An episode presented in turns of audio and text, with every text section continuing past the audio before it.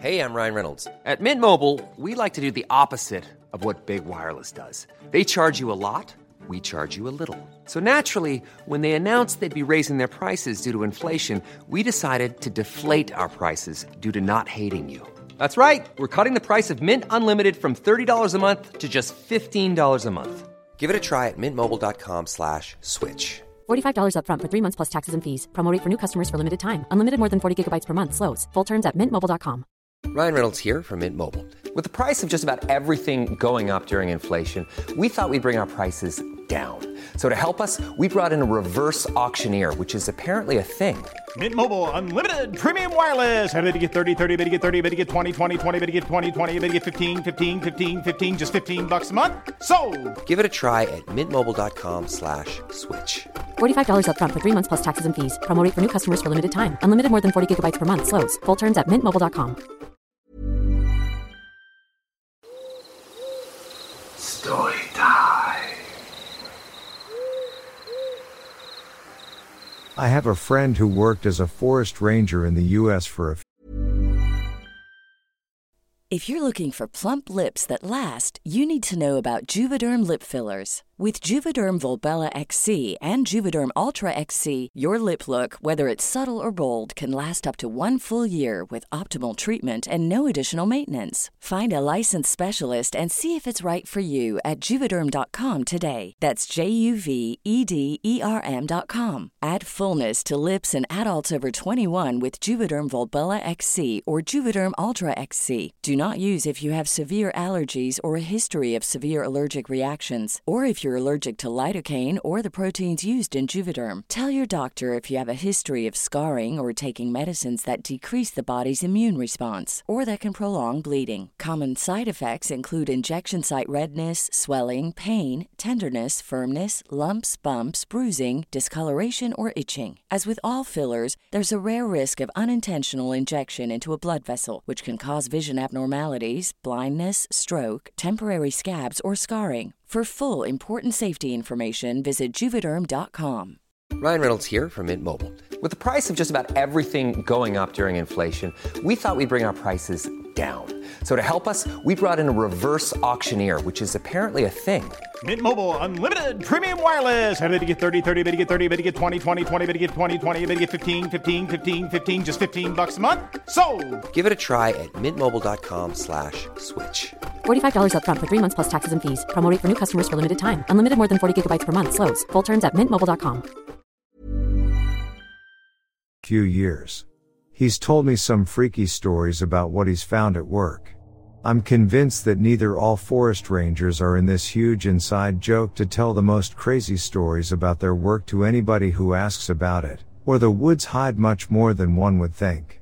One of his stories that's always living rent-free in my head is when he told me about this weird pit that he found in the middle of the woods. He said that they had received reports of this dug-up pit. Apparently, some colleagues had found it while patrolling. Just a huge large pit in the middle of the woods. He went to check it out, and sure enough, the pit was there. Just a hole in the floor about the size of a car. But right in the middle of the pit, there was a vintage record player just there. He picked it up, and it seemed to be in mint condition. He took it to his office. The other rangers there just filled it up, and nobody ever came to ask about the record player, so he kept it. Next week, they got a complaint from their superiors as to why nobody had filled the pit yet. Confused, my friend assured that he and his colleagues had already filled it up. They assured them that the pit was still there. They were sent to inspect, and sure enough, it was again as if nobody had even touched it. No trace of the dirt that they had even put on top of it. There was only one difference, and this time, on the middle of it, one of those very vintage cigarette cases. My friend picked it up and, once again, filled the pit, figuring somebody must be up to some funny business here, maybe some rituals or something, but none of it made sense. Again, nobody asked about the cigarette case, not that he'd expect to, so he kept it. A few days go by, and they get a report the pit is back again. Now they're having none of it. They go and carry a small security camera, strapping it to a nearby tree, finally catching the pit-digging maniac. When they get there, they find a small old-looking leather-bound notebook. Once again, my friend grabs it, takes it with him. They install the camera, fill up the pit, and leave. The pit never came back once the camera was placed. Whoever was digging it chickened out and left it alone. However, my friend's curiosity did not die there. He took the things to an expert and confirmed they were all genuine and in extremely good conditions. A weird place for a vintage collector to store his treasures. But the strangest thing of all was that he found the journal. He opened it up and found a newspaper cutout. It read, April 17, 1972, and on the journal, there was only one phrase written, it worked. Another story he told me is about this kid that had come stumbling out of the woods one day. He was somewhat dirty, but it just looked like a normal amount of dirty as a kid would be after playing around all day. He was wearing a t-shirt and jeans, so nothing out of the ordinary. When the Rangers found him, they took him to one of their offices to ask about his parents, how he had ended up there. The kid answered he was just playing in the woods and got distracted by chasing a beetle. He had lost his parents and his brother and ended up where they found him. He seemed completely normal, but when he spoke, he had a strange accent as if English wasn't his mother tongue, but had learned it very well. They asked for the name of his parents and he replied they were called K98 and D54. They insisted on their real names, but the kid kept repeating those numbers and did not know what the Rangers meant. They asked if he knew their phone numbers, but the kid didn't seem to know what a phone was. He just seemed to slowly get more and more nervous. They kept asking him things to try and help him, about how long ago he had got lost, if he knew exactly where he was before, if he could remember where he had his parents, and where they parked their car, where he was from, but the kid answered nothing. All those words he seemed to have never heard them before, he seemed to be completely lost about it. Suddenly, the kid gets up, said that he had made a big mistake, and promptly exited the office running. The Rangers ran after him, but he was fast. He went into the woods and vanished, leaving no trace behind. The Rangers went straight inside, but the kid was gone. After searching all afternoon, they figured they were going to need help. They called in search and rescue, conducted extensive searching covering much of the terrain as they could. They never found anything, not even footsteps. Everybody was ready for the parents to show up and asking about their kid at any moment. They never did. Missing posters were placed with his description, also shared on social media. The police even got involved at some point, but the child was never heard from again. Slowly, the search died out. He became a missing person report, no photo, address, or name to go by, just an extremely generic physical description and the name of his parents K98 and D54. My friend said it became some sort of taboo topic. Nobody wants to think where a lost kid in the forest ended up. The thing is, even if my friend is sure nobody will ever find out what happened, he is convinced that kid was not lost in the woods, but somehow placed there. Perhaps his parents were alien. It's interesting the whole case surrounding it. After the search died off, everything on social media was pulled, any documentation released was now redacted. Something about it is very, very fishy.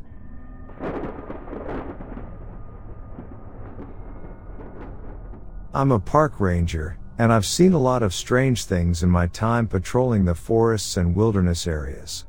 But nothing prepared me for the night I helped a lost camper, only to hear his terrifying story of a Bigfoot attack.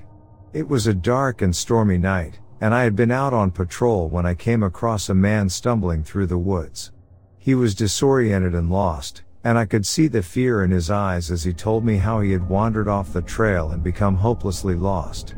I helped the camper back to safety, and as we sat by the campfire, he told me his story. He said that he had been walking through the woods when he heard a strange noise. At first, he thought it was just a bear or some other wild animal, but then he saw it, a massive, hairy creature that towered over him. The camper said that the creature had attacked him, its massive hands crushing his ribs and nearly choking the life out of him. But somehow, he had managed to escape, running through the woods until he stumbled across my patrol. I was shocked and confused by the camper's story. Bigfoot was just a myth, or so I had always believed. But the look in his eyes told me that he believed every word he was saying. For days after that, I couldn't shake the feeling that something was out there in the woods, something that didn't belong in our world. I patrolled the area, looking for any sign of the creature the camper had described, but I found nothing.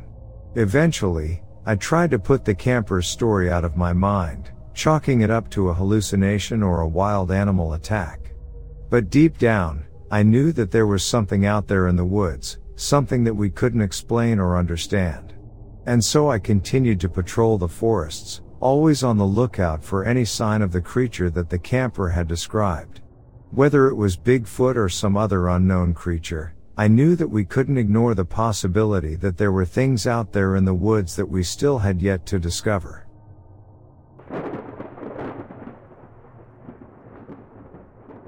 I won't name the exact place for fear someone might try and go there and find her. I can't be responsible for that. I didn't want to go at first. I begged, pleaded, maybe even cried a little, but my friends Eric and Jimmy were going, and that was the sword my parents used to cleave through my complaints. You'll be with your friends. It's only a few weeks and it'll be a good experience for you to be a little independent for once, my mom said. Independence? Hell yes, just not at a stupid sleepaway camp. Drop-off was on a Sunday. The air was thick and spongy, a hazy sky threatening rain, basically your typical August sweat fest. My younger brother Matty had a fever the night before, and with my dad working, my mom couldn't leave him, so I had to catch a ride with Eric. I remember accusing Matty of being a little baby and lying about being sick just to get attention, something not uncommon in our house, but on this occasion completely untrue, which of course infuriated my mom. She rarely yelled, but for some reason this seemed to penetrate her calm, and she exploded on me. Looking back, it wasn't about Maddie, it wasn't about my mom, it was about me. I was afraid. Afraid of something new. Something different. Something unknown. Eric was slightly more excited about the camp than I was. Of the three of us, he had the sunniest disposition. Nothing really ever bothered him. I think that was especially true that summer, because he knew he was leaving our small town and going to boarding school next year. His dad was a big ad exec who commuted to the city, something mostly unheard of where we lived, and they lived in a gigantic waterfront house. Everything always seemed easy for him, but looking back, I never considered how different he must have felt sometimes. He never showed it though. His armor was an easy smile and quick wit, but over the course of our 2-hour drive, I was able to wear him down and get him firmly on board with my theory that this was going to be the worst weeks of our lives. If I'd only known that would actually come true. I remember as Eric's mom turned off the highway, it was like we were entering another world. The trees were suddenly taller, long branches with broad leaves standing guard over this ancient green kingdom. A mile or two later, we approached the entrance to the camp, a dirt field which gave way to well-trodden grass with the silhouettes of the cabins beyond. A permanent dust cloud hung over it. I remember Eric's mom being frustrated because no matter how much she cranked the windshield wipers, a new film settled moments later. A kaleidoscope of metallic colors glinted through the swirling dust as cars arrived. I stared as kids my age and older, my size and bigger, spilled out. Some looked hypnotized, in a state of disbelief of their current whereabouts, while others were loudly greeting friends from years gone by. And still others were sobbing.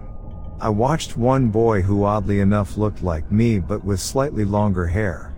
He locked himself in the car after his parents had gotten out. I never got to see how that self-hostage situation was resolved. Oh, and there were girls. It was a co-ed camp with fairly rigid separation, as we would learn. I was in that awkward phase where a girlfriend was pretty much a rumor, but subconsciously my stance on the whole opposite sex issue began to soften about that time. Eric's mom ushered us out.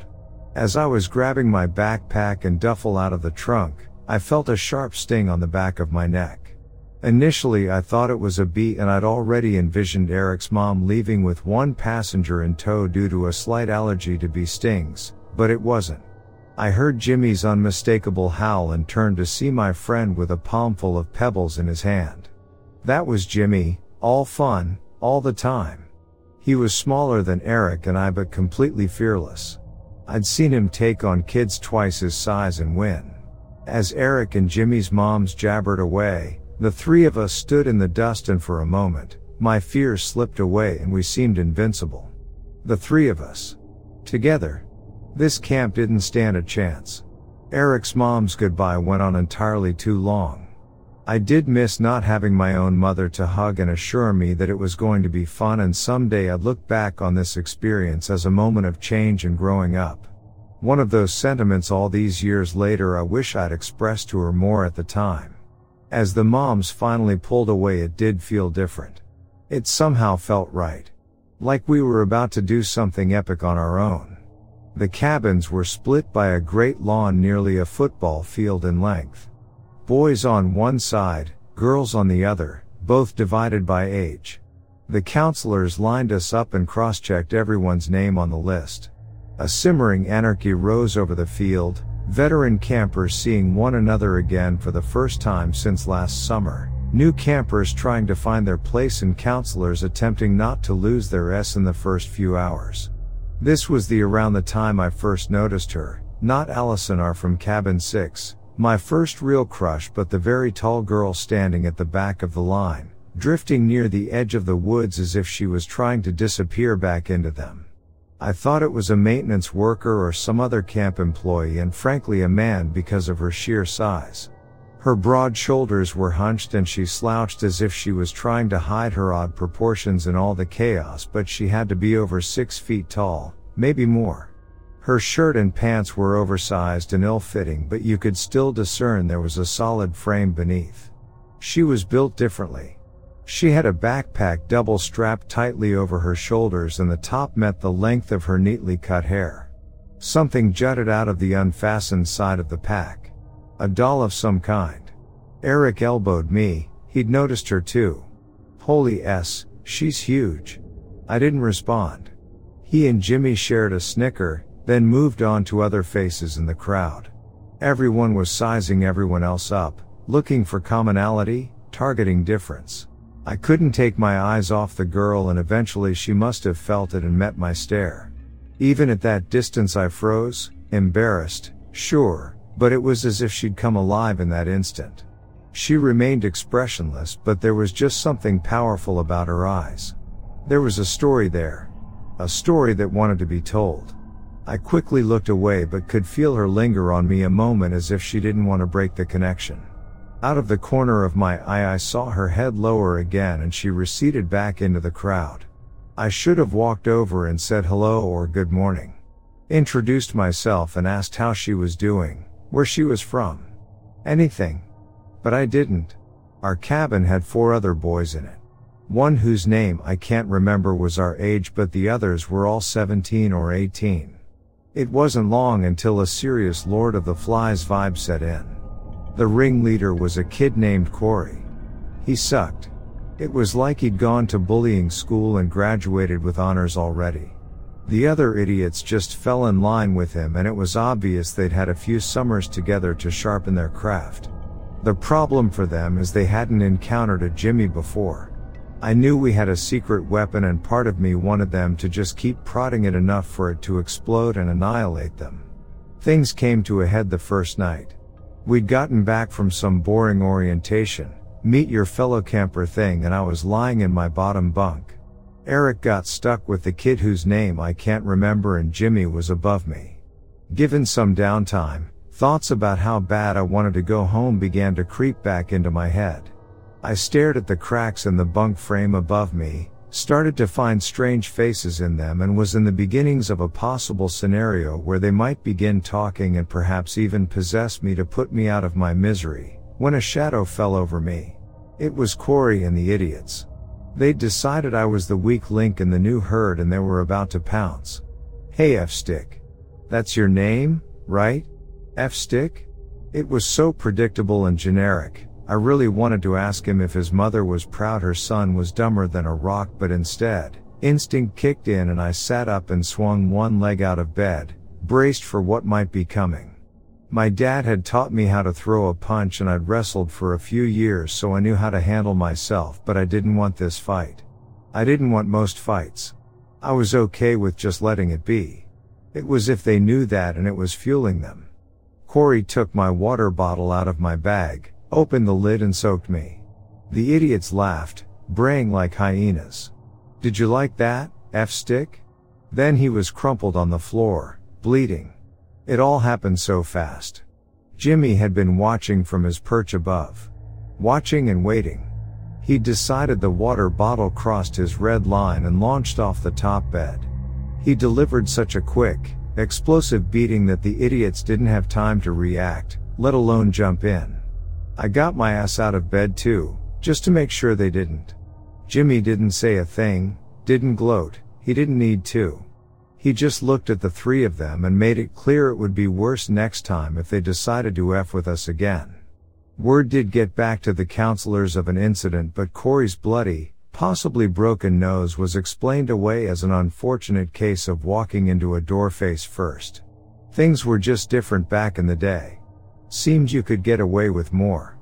Kids scraped their knees on the pavement, fell out of a tree and broke their arms. They had scars. It wasn't that bad things didn't happen, the news just didn't travel as fast. I met Allison the next day. First kiss a few nights later, but this isn't about that. This is about telling you what really happened that summer, what they covered up. This is about Jane and what they drove her to do. I didn't know at the time, but it started before someone hung her doll from the big oak which marked the dividing line between the girls' and boys' cabins. Boys can be mean, but girls can be downright cruel. On the fourth or fifth day, we were on our way back from the field when kids started gathering on the great lawn. A low murmur rose, interrupted by the occasional obnoxious cackle. Hanging from the lowest branch of the great oak was a 2-foot doll. The face was strangely lifelike, not overly cherubic like most plastic toys, but elegantly carved and made with care. The long hair seemed real, finely threaded into what appeared to be a wooden scalp. The doll wore overalls, their stitching also expertly done. A rope had been tied around both her hands and looped over the bow, effectively hanging her like a medieval prisoner on the rack. We all stopped and stared. The angle the doll's head lolled gave it an almost ebbing life. Then the crowd began to part and I saw her head loom over everyone. Jane slowly walked to the tree. I was awestruck at the power of her stride. Something that size moving so effortlessly. Wordlessly, she reached up to the tall branch and untied the knot of the loop, let the doll ride the slack down into her other waiting hand. She looked it over, carefully. Meticulously. A girl yelled, "Is that your only friend, you freak?" A wave of laughter swept through the crowd. Jane turned, gaze still on her doll. When she finally looked up, everyone fell into a hush. Her eyes were cold, unfeeling. Almost inhuman, like the eyes of a shark. She scanned the crowd, as if she knew who did it, then silently walked back to her cabin. By this time the counselors intervened and everyone dispersed. I didn't know who did it, but heard from Allison that one of the female counselors, a college girl named Tessa, was in on it. She let the girls in her cabin drink and seemed more than happy to stir up trouble. We began to hear rumors about Jane, that her family owned some of the land the camp was on. That Jane wasn't her real name, that it was an alias because she committed some awful crime. That she lived in the woods and ate animals. That she killed her parents. That she was a circus freak that escaped. And on and on. But it seemed no one really knew anything about her, other than her name was Jane. I should have said I was sorry that happened to her and that kids suck sometimes. I should have asked if she wanted to hang with me and Eric and Jimmy. I should have. But I didn't. The next night it got worse. We didn't see it happen, but we heard the aftermath. Tessa and her underlings locked Jane in one of the bathrooms. There was a central hub for each set of cabins that had toilets and showers, but there was also a single stall out near a maintenance shed. No one used it except the counselors, and I don't know how they lured her in there. Maybe she just wanted some privacy and they followed her. We heard her deep, bellowing screams. Her fists pounding on the door. Her pleas for someone to please let her out. But no one did. By the time other counselors and campers arrived, it was quiet. When they opened the door, the bathroom was empty. The back window was completely shattered and a few boards had been torn out, creating a hole large enough to escape. At the time, no one quite knew exactly what was going on, and the counselors did their best to sequester us for the next day. A few of them partnered and searched for her on the campgrounds and as far as they dared go into the forest, but there were no signs. Jane was gone. I'm sure calls were made to her parents and maybe the police, so we waited for someone to show up distraught, looking for her, but no one did. It was as if she didn't exist. As if she didn't matter. Tessa went missing the next day. When she didn't show for breakfast, they checked her room and found a familiar doll sitting upright in her bed instead. One of the campers heard they found a fistful of hair with chunks of scalp still attached to it near the door, as if whoever took her simply dragged her by the hair like a ragdoll. Things descended into chaos at that point. This time the police did show up. Parents did too, demanding answers. We all left in a matter of hours. My mom picked us up this time. I'd never been so happy to see her. Somehow, the news barely made the papers. But again, it was a different time. The owner of the camp had an inn with some influential people and they managed to keep it mostly quiet. My best guess is money changed hands, probably more than a few times.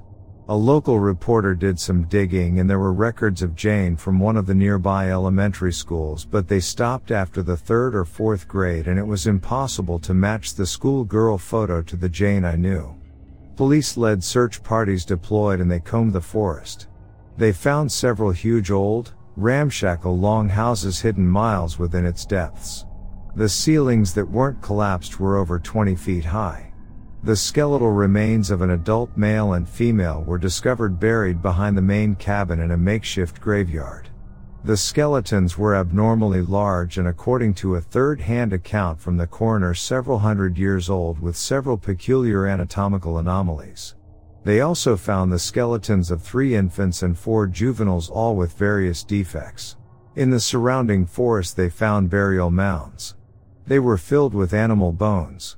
The bones were scraped with what apparently resembled human-like teeth marks. Only larger than any human tooth could leave behind. Allegedly, several tomes were recovered but none were officially recorded in any evidentiary findings. I've personally inquired about them, and if they do exist, no one's talking. That same industrious local reporter alleged to have gotten a quick peek at one but was unable to transcribe more than a few notes. He never published his findings, but I contacted him a few years back and got him talking over a bottle of wine. The tomes were nearly indecipherable, written in an ancient language resembling Germanic, perhaps an offshoot of an early strain of Latin. But what he ranted about most was that they were cobbled with a peculiar runic text. He showed me his original notes. Strange symbols and words that just felt like they were from another time. A different, much older time. Iatan is the one that stuck with me. It's an early English word derived from the Norse, Jotun. It roughly translates to giant. Eric, Jimmy and I remained close, even after college. Eric eventually moved overseas but Jimmy stayed local. A few years ago we got together and eventually talked about what happened. Talked about if we should have, if we could have done anything different to change it. A simple hello. A kind word may have changed everything. As close as we are, I got the distinct impression neither wants to talk about it anymore. They've locked it away in some dark corner of their minds where the stuff we don't want to remember lies. And waits. Despite wanting to forget, I've kept close tabs on any new information that trickles out relating to the incident. The occasional missing person in the area makes me wonder if someone wandered too far off the beaten path. I tried driving out to the camp once but they ran part of the highway across it and wilderness has somewhat filled in the rest. The woods looked as old and deep as they were all those years ago. I quelled an urge to just wander off and see if she would find me. I think Jane's still out there, surviving, watching, waiting for her time to come again. Maybe she isn't as alone as we think she is. Who knows how long they've adapted to hide in plain sight like she did. But I always come back to the same haunting thought. It wasn't that I did something wrong, it was that I didn't do something right.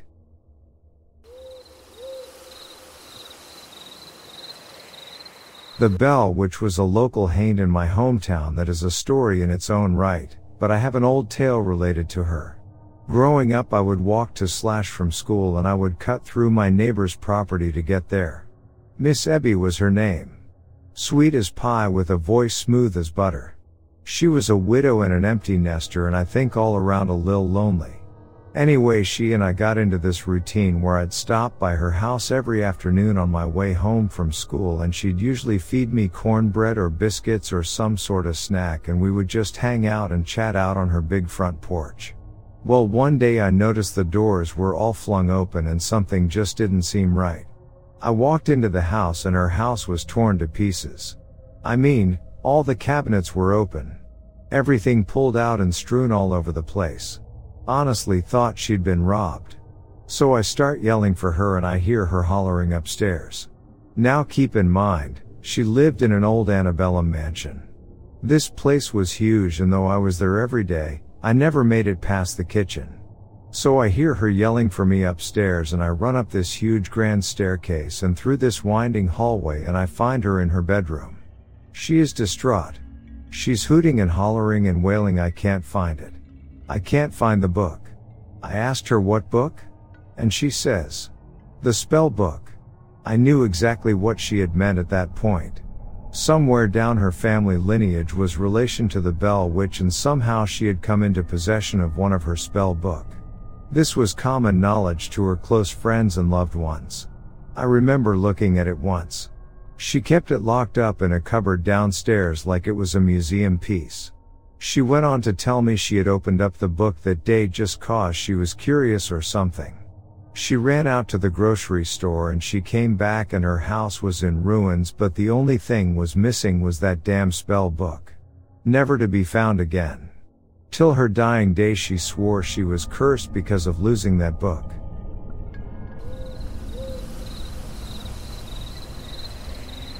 My own personal encounter with a boogeyman was actually in town around dawn. I was in probably 5th grade and unlike most kids I was an early riser. It was actually about this time of year, probably 6:30 in the morning, and I was standing over the kitchen sink looking out the window with a cup of coffee. Hillbilly kid, coffee at age 10 was normal, twitch, while mom got ready for work. It was kind of foggy out and just starting to get light enough that you could see things clearly. Our house looked over a large yard, more of a field when you had to mow it, that sloped downhill with an old access road. Maybe 120 feet from the window I was at, cut across it to reach the back of the property. It was all grassed over and smooth, so we kept it mown like the rest of the yard. I turned around for some reason and when I looked back out the window, down on the access road this thing was walking down it from left to right. It was easily 6 feet long without the tail and 2 to 3 feet high at the shoulder. 4 long legs, walking steadily forward with its proportionally small head down and forward just like a dog heading somewhere with intention. What struck me was its coloration and tail. It was overall a brown color, just a generic brown dog color. But it had almost a cape, wouldn't say mane, of dark hair that went from its head, over its front shoulders, and tapered partway down its back with a long, curved, bushy tail held low and curving upward. At that distance ears were indistinguishable and its muzzle was oriented away from me so it was hard to tell what kind of face it had. Its physical appearance said big dog, but the way it walked was exactly like a lion. It had a sort of sway and rolled its feet into the ground.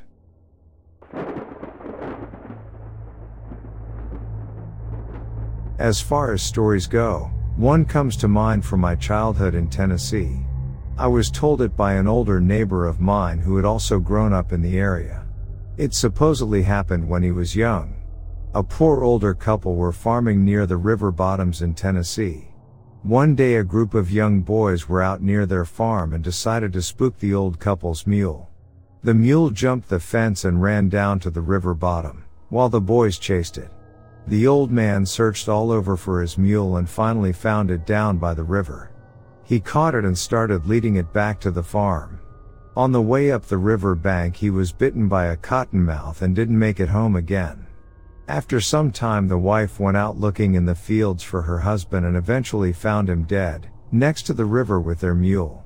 She swore revenge on the boys who spooked their mule, and were responsible for the death of her beloved husband. She walked through the fields, through the town, and all along the river looking for those boys.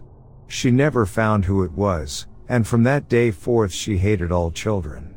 Years and years passed by, those boys grew up, and the woman remained looking for a group of children who killed her husband.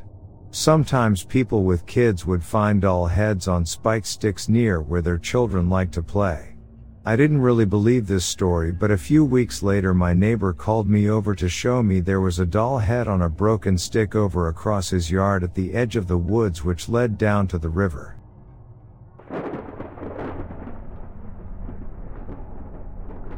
Me and my friend were camping in Tennessee on an old mining road hidden really far back in the forest, I mean miles away from any buildings.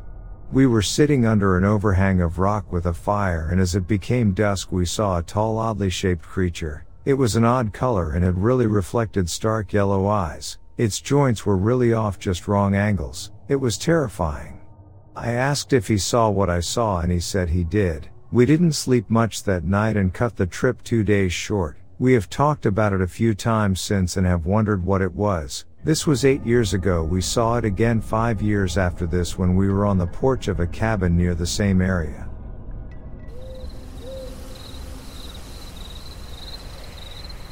When I was around 11 I got very into fairies, but more in a witchy way, I guess you could say.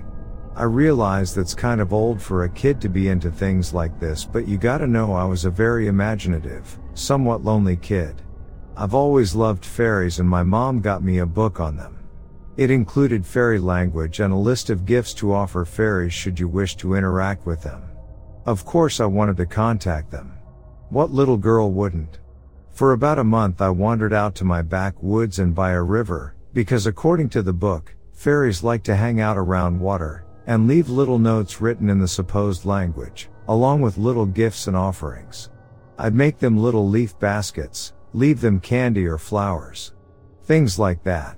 I even recited a chant.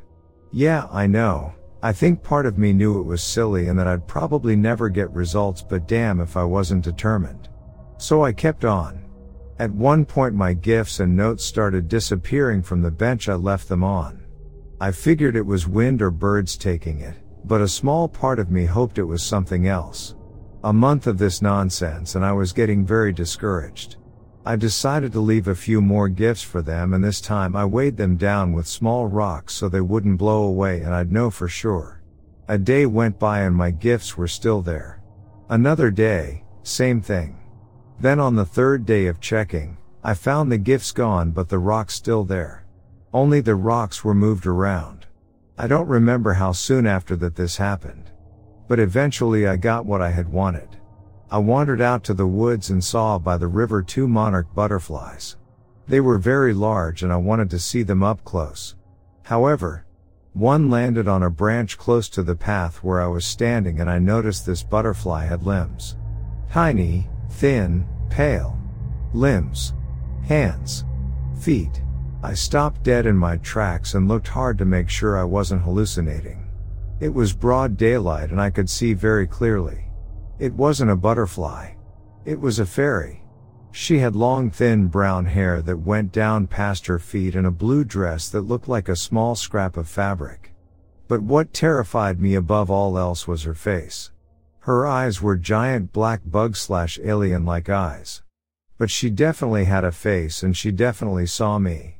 I didn't even try to go look at the other one, because I ran. I was so scared that I bolted home and locked my door. After freaking out and keeping an eye on my backyard, the backwoods, through the window, I went back. No surprise, they were gone. And I never saw them again, despite me trying over and over again. My gifts were never taken again. I felt sad and stupid because I felt like I ruined my chance to have fairy friends, but knowing what I do now, it was probably a blessing they left me alone. What do you guys think? Has anyone else seen a fairy and did they look like this? I just need to find someone else who has seen what I have seen. It's something I'll never ever forget. I remember her so clearly I could draw her. Note, I went to the library and looked at every book on butterflies I could find, Googled, and I couldn't find a butterfly matching any description that looked like what I saw.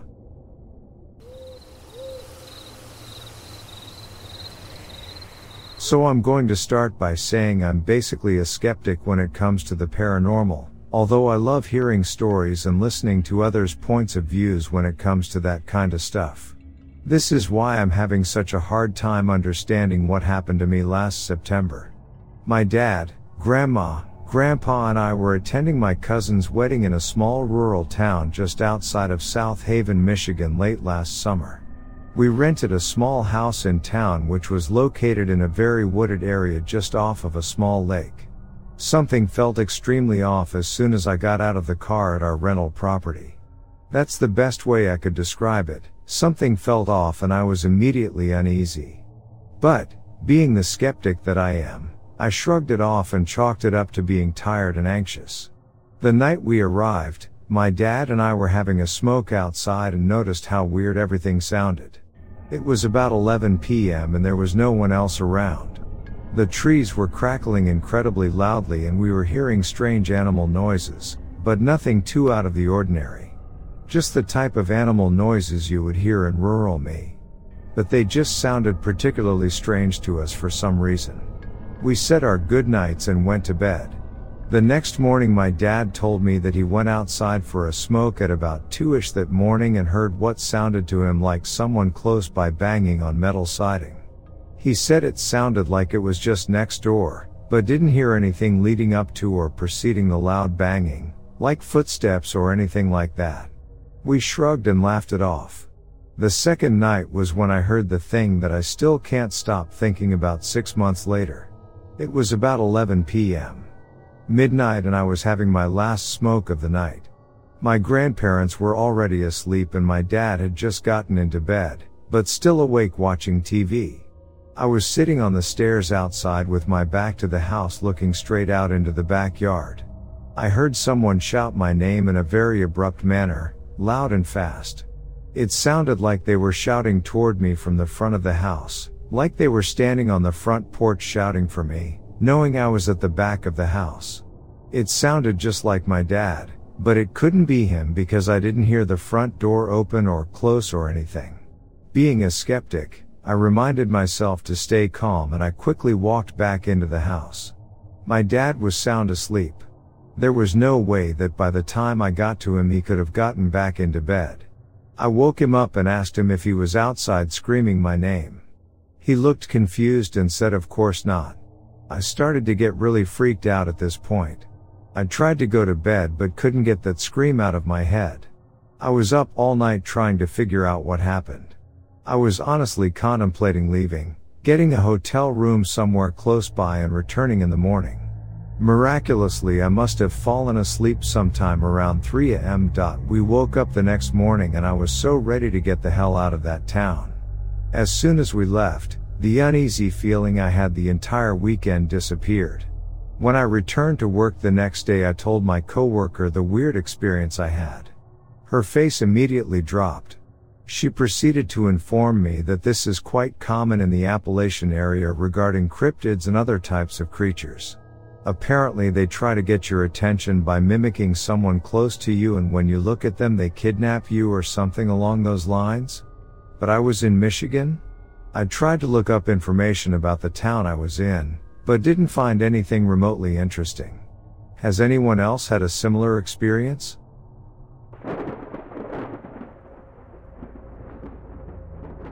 This happened in the American Southwest to my parents while on vacation. They stopped at a spot along their travel route to get some food and got talking to a young local who worked there. He told them about a box canyon that was on the way to their next stop. For those who don't know, A box canyon is characterized by being narrow, having high vertical walls, and a flat bottom. To hear my mom tell it, he described the canyon with an almost spiritual reverence, saying that it was incredibly beautiful and had superb acoustics, and that he loved taking his guitar out there to play. My folks like doing stuff off the beaten path, so they decide to pay a visit. The canyon seemed to be quite isolated, with no buildings of any kind around it for miles. By the time they parked their car and made it to the canyon's entrance, the sun was just starting to go down. They said they seemed to be the only ones there, with no parked cars other than their own. They made their way into the canyon. After the fact, my parents have both said that they separately, without speaking of it, started to feel a touch of unease.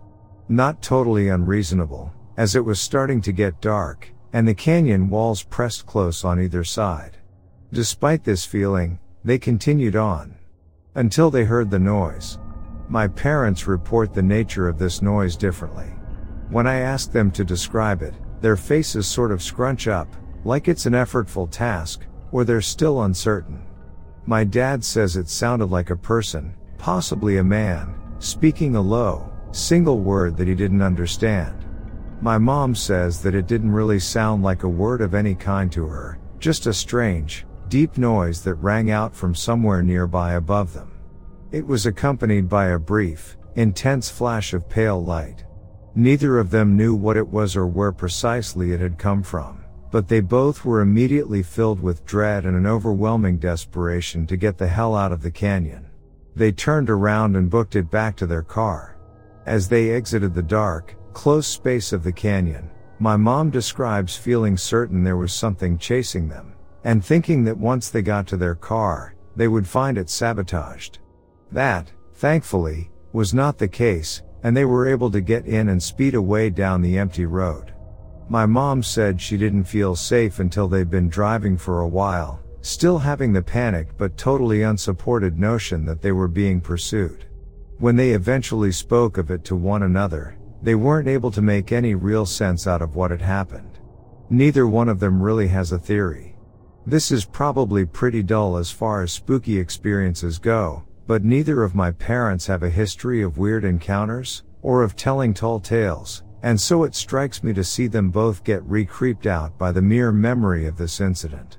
Edit: I've asked my mom clarifying questions since I first recorded this story, and I forgot to update.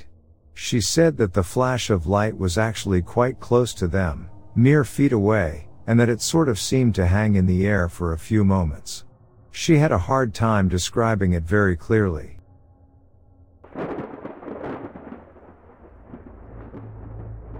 Years later, I am still trying to make sense of this encounter. I am a science-based believer. There has to be a good reason behind something moving on its own. I didn't in younger years know how to tell people no. I ended up going on a vacation with a fellow I was not into after a lot of persistence from him, not knowing boundaries. We stayed in his parents' brand new built guest room. I didn't want to do anything with him and also felt a sense of dread and impending doom. He tried to make moves. I became more withdrawn and told him that she was here. She was, even though I don't and never did believe in her.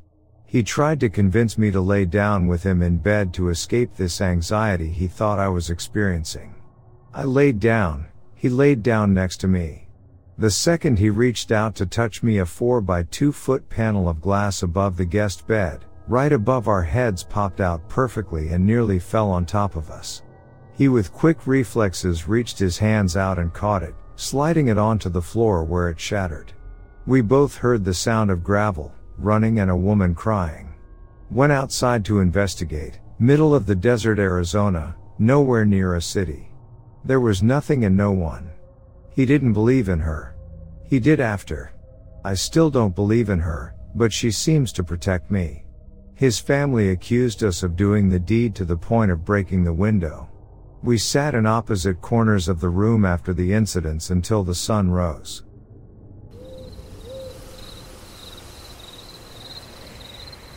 I've lived in the same house my entire life, and many strange things have occurred there, but these recent events are just odd to me. My family rescued a stray cat, now my best friend Lowell, About 7-8 months ago. He is still young, about 2 years I believe.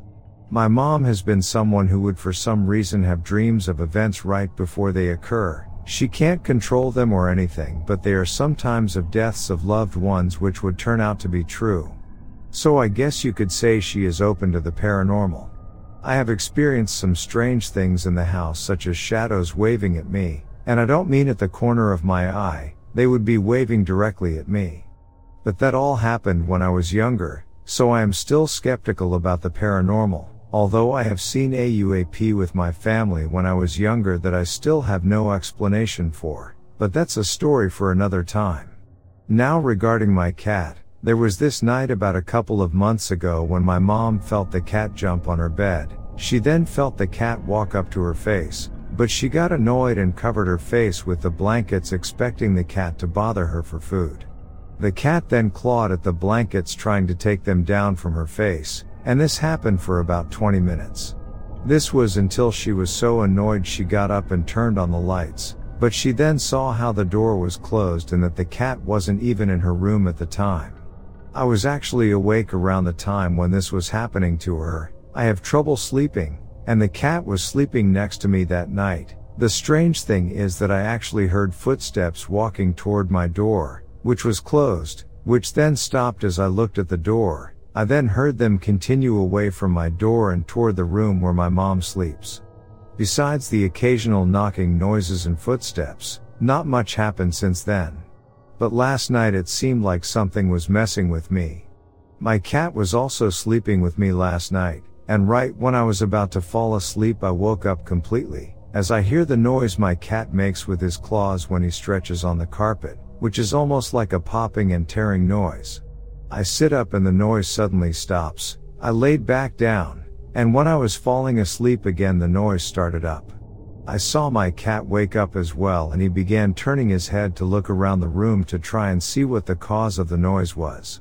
At that point, I was just trying to ignore the noise and sleep since I have school this morning. However, my cat was way more annoyed than me and he got up and walked around the edges of my bed looking around to find the source of the noise.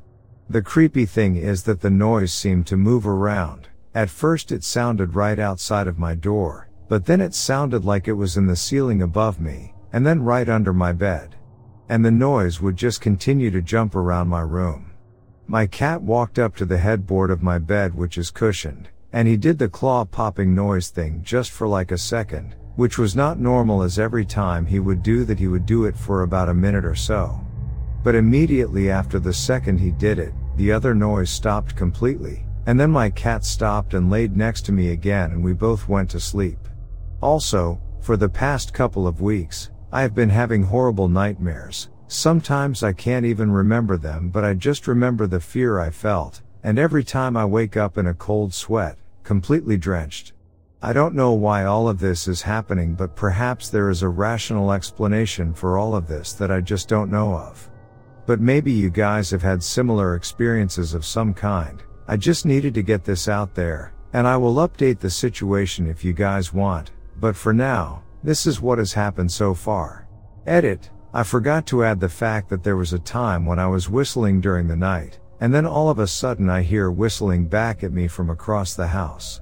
I thought it was someone in my family doing it, so I went out there. Everyone was asleep except my mom, and I went up to her and asked her if she was doing it. She said no and she didn't hear it, but then I whistled again right there, and again something whistled back at us from across the house, but this time I knew for sure it wasn't my family, since no one was in that part of the house the whistle was coming from. It was coming from the room I was just in originally, and someone moved all the way over there. My mom heard it this time, and still, both of us can't explain how something can clearly whistle back like that without being seen. This was way before my cat. I have also recently had times when my basement door, which has 3 locks on it, was wide open in the morning, even though I saw it was closed right before I went to sleep. My parents have heard talking in rooms while they are entering them, which the noise would stop when they fully enter. This happened in the same room the basement door is in. I could try and record the noises I have heard if they happened again, but I will let you guys know.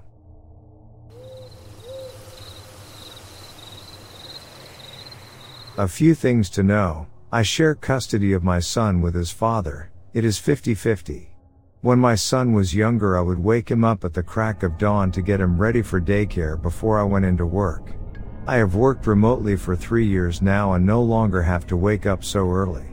I also love to talk to my kids about their memories. What's your happiest memory? What's your favorite memory with your brother?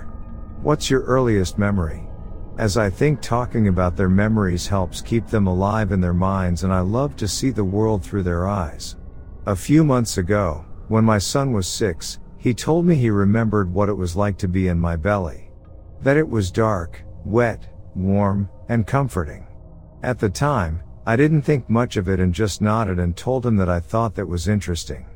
Fast forward to a month ago, I asked my now 7-year-old what his earliest memory was. I will do my best to describe what he described to me. He was 3 years old at the time.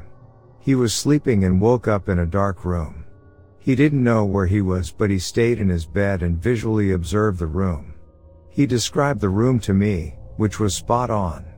We moved out of that house 2 years ago.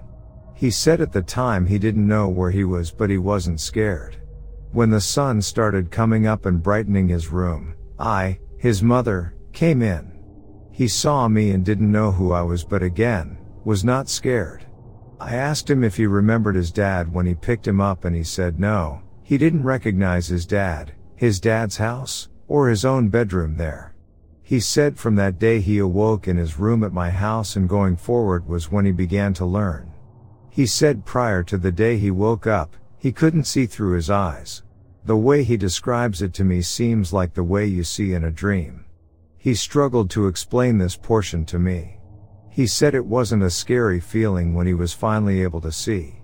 At the time he was explaining this to me, his 4-year-old sister was wandering around the house playing by herself, and he looked at her and said, "I wonder if she remembers when she could see."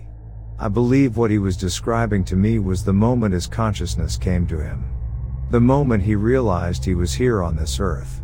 The way he explained it in such great detail makes me believe that this is an actual memory and not something he has made up. Does anyone have a similar experience?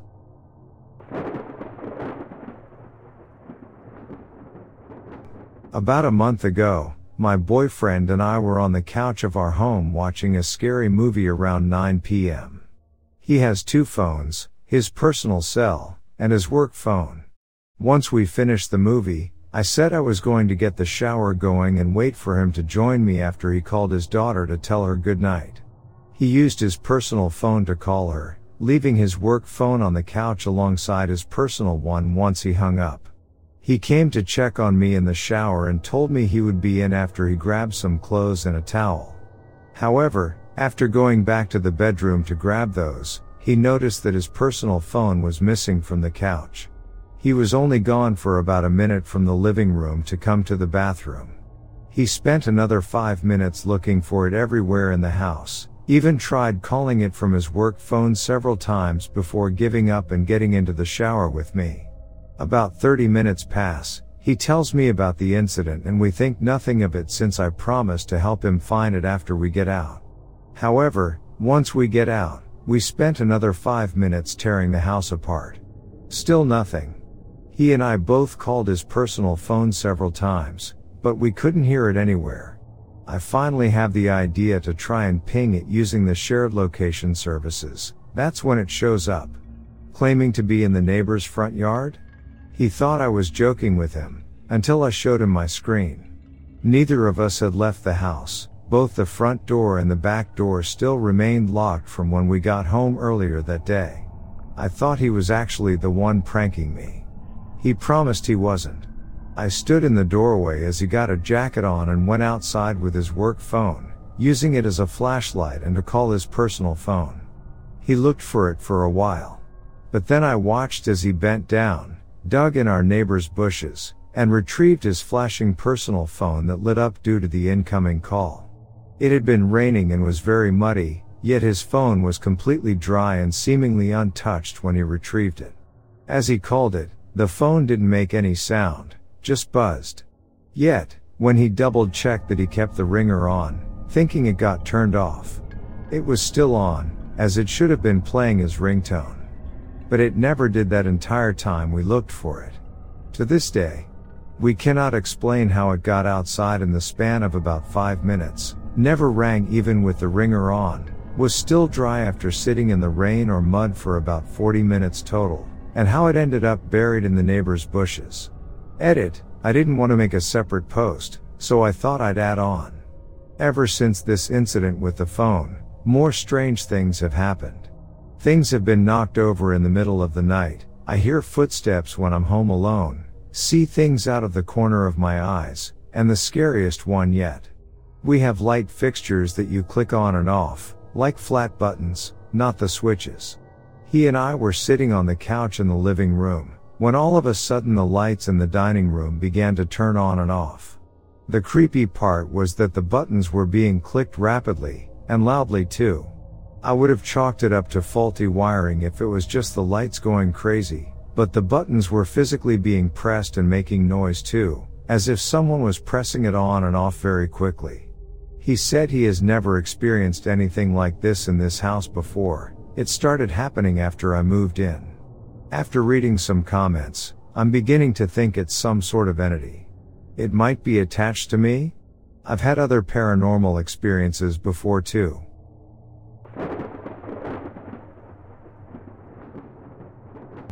"0% of my life I lived in a house in Marquette, Michigan that was inhabited by my entire family over the course of 43 years. Growing up I was always scared in my house and I could never put my finger on it until I eventually bought a house. The house felt like someone was always watching you. No matter where you were, it felt like someone was sitting in the corner of the room. Unexplained footsteps, talking, knocking, yelling, chairs and tables moving in the floor above you when no one was home. From the time I was 8 until 26 I literally couldn't go in the house by myself unless there was a light on. There were times where I would wait outside when I was a kid for someone to come home before I went in because I witnessed someone standing in the attic window looking out at me. Now that I've moved 13 miles away from my childhood or early adulthood home, I feel like I'm missing a part of me. The scariest that happened was almost comforting because I knew how it worked. I could fall asleep hearing mumbled talking in the floor above. Was used to walking at all hours in different parts of the house. Am I crazy or did I have some sort of attachment?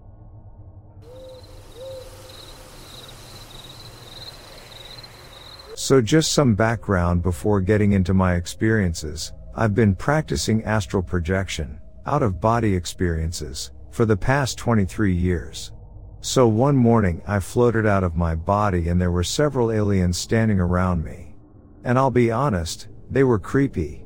Pretty sinister vibes. The energy of individuals and entities is something you can easily pick up on while out of body, and I actually picked up on their energy before even seeing who or what they were, before even being able to see my environment. As I was shifting out of body I felt their presence and felt their unique energy signature. So these aliens would make regular appearances for quite some time. And when I say aliens, I simply mean entities that look like the traditional alien. Big black slanted eyes, triangular shaped head, small skinny bodies. They would affect me with this energy that felt almost artificial in nature and it had a paralyzing effect on me. They would pull me out of my body without my permission or any intent to leave my body. I've had more strange experiences with these guys than I can fit into a book. I've encountered many different groups or types of aliens during my OBS, but I'm talking about one group in particular that looked like the Greys but had light orange skin. I've had more encounters with this group by far and they seem to be lower frequency compared to some of the other groups, some of which I've had rather enlightening and profound experiences with. So the first thing I know about these entities is that they operate in the astral dimensions. They can be found in higher dimensions and sometimes they actually find you there, especially if you practice astral projection. Many alleged alien abductions seem to actually be cases of people being taken out of body by these aliens and mistaking it for a physical reality experience. Don't get me wrong, both are genuine experiences, they just take place on a different plane of reality. Although I'm certain that many abductions are physical experiences. In my newest episode of my podcast, The Astral Dimensions, I go into detail about some of my experiences with these entities, as well as one particular experience in which we communicate and they reveal some pretty interesting information about their purposes and intentions with myself and other humans. You can find it on any podcast app or site if you're interested to hear more. If anyone here has had any kind of alien encounter involving floating out of your body or even just out of your bed, being in a state of paralysis, passing through seemingly solid objects, etc., I'd be interested to hear about it, so feel free to share.